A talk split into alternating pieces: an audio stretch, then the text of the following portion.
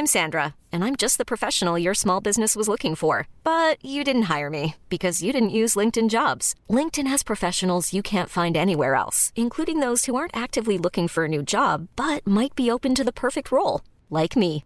In a given month, over 70% of LinkedIn users don't visit other leading job sites. So if you're not looking on LinkedIn, you'll miss out on great candidates like Sandra. Start hiring professionals like a professional. Post your free job on linkedin.com/achieve today.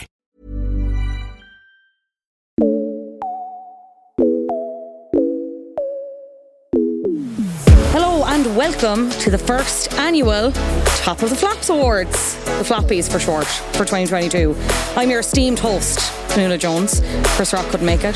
Today we'll be taking a look back at the bops and flops of the year and honouring those who made them happen. Let's not keep our esteemed nominees waiting, shall we? Without further ado, the categories. 2022 was a musical year. Some stood out from the rest. Here we have Top of the Bops, music category. And the nominees are Beyonce, Renaissance. Her seventh studio album, her first since 2016. Beyonce gave us the club record we needed post pandemic. Can't wait to get the visuals in eight years, probably. Harry Styles, Harry's House. Despite being a wholly average record, Harry's influence was impenetrable, with inescapable lead single as it was, and a sold out world tour that the majority of it I saw against my will on TikTok, I'm going to be honest. Good for him. The Garth Brooks comeback tour. They said it couldn't be done, and yet, across five nights in September, there wasn't a Stetson left unmilked in Drumcondra. I wish I didn't have to say that sentence. Addison Rae's unreleased music. My neck, to die for. My legs, to die for. This uh uh sex to die for? She wasn't number one anywhere but my heart. And finally, Taylor Swift, Midnights. Her 10th studio album, her first amidst a campaign of re records, engulfed the internet and satiated the Swifties. But will it be crowned top of the bops? Here's me opening an envelope. I'm sure we have a sound effect of that somewhere I wasn't thinking of. Is that how an envelope sounds being opened? And the winner is Addison Rae's unreleased music.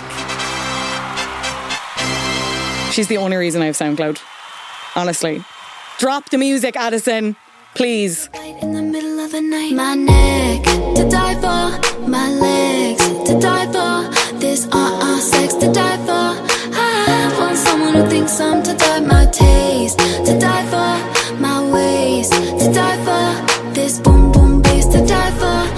category of the evening is the movie category. Top of the bops, movies. There are no nominees because the only winner here is Top Gun Maverick. How could any other movie compete with a film soundtracked by Lady Gaga and some goats?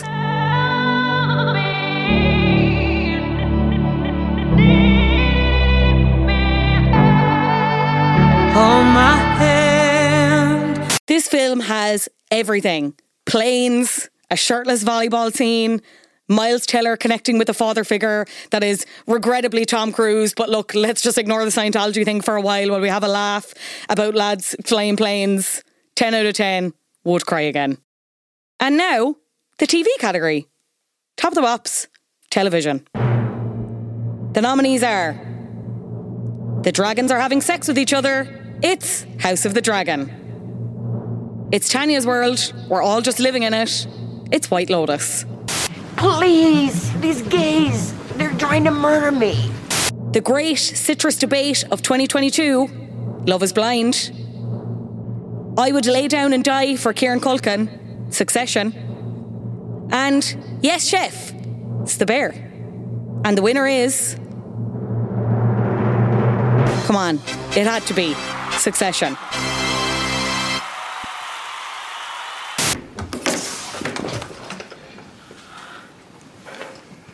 Are you a sicko? Oh, bring those rich freaks back. I miss them so much. Now, this is an exciting new category this year from flop to bop. Those who may have started the year on, uh, we'll say, a downward note, but they've managed to turn it around come December, Lots of exciting new talent emerging in this category, so let's get into it. The nominees are Julia Fox, Well, I don't want to give too much of it away because I am very superstitious, superstitious. So I don't I don't like to speak of things before they're finished. Um, but it's um, so far a masterpiece, if I do say so myself.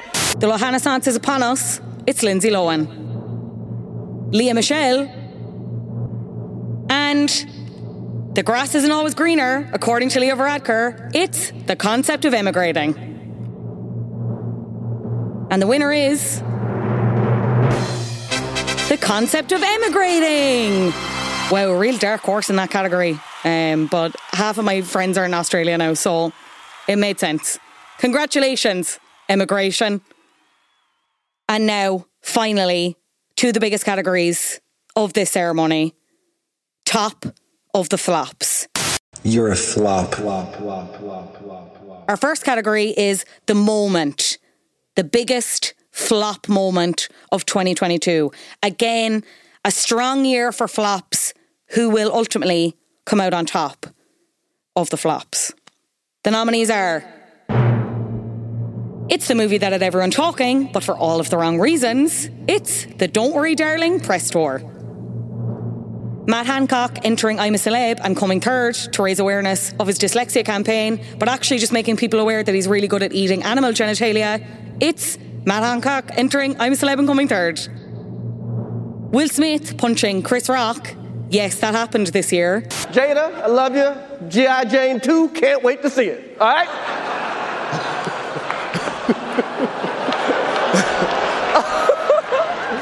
That, was a, that was a nice one. Okay. I'm out here. Uh oh, Richard. oh, wow. Wow. Will Smith just smacked the shit out of me. Keep my wife's name out your fucking mouth. Wow, dude. Yes. It was a G.I. Jane jump. Keep my wife's name out your fucking mouth. Molly-Mae Hague's final evolution. It's Kim Kardashian speaking to Variety and telling everyone to get their fucking ass up and work. I have the best advice for women in business get your fucking ass up and work. And the two Johnny's JA catfish story, because where the fuck did that go? You're telling me I listened to two podcasts and I still don't have a solid conclusion? Oh. And the winner is. The Don't Worry Darling press tour. My favorite thing about the movie is like it feels like a like a movie. It feels like a real like you know go to the theater film movie that you know you, you kind of the reason why you go to watch something on the big screen. I, I think The promo trail, seen and heard around the world, birthing memes of Chris Pine disassociating, unbothered Miss Flo, and Harry Styles liking a movie because it's like a movie. Incredible scenes. Congratulations, guys. That's probably the only award. Don't worry, darling, we will be winning this year. So, uh, really happy for them. And finally, we have top of the flops, the person category. Again, a big year for people just generally being terrible, not having a great time. This is a stacked category, so it'll be very interesting to see who takes this home. Let's take a look at the nominees. And the nominees are the artist formerly known as Kanye West. Yay. Your dad's still not taking the divorce well. It's Elon Musk. Attempting to bring the world together through sport as if he's fucking Ted Lasso. It's David Beckham.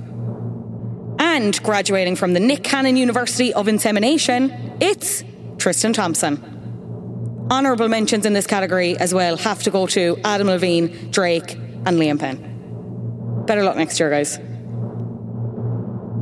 And the winner is. All of them. Men are terrible. Send them, send them to the bottom of the ocean.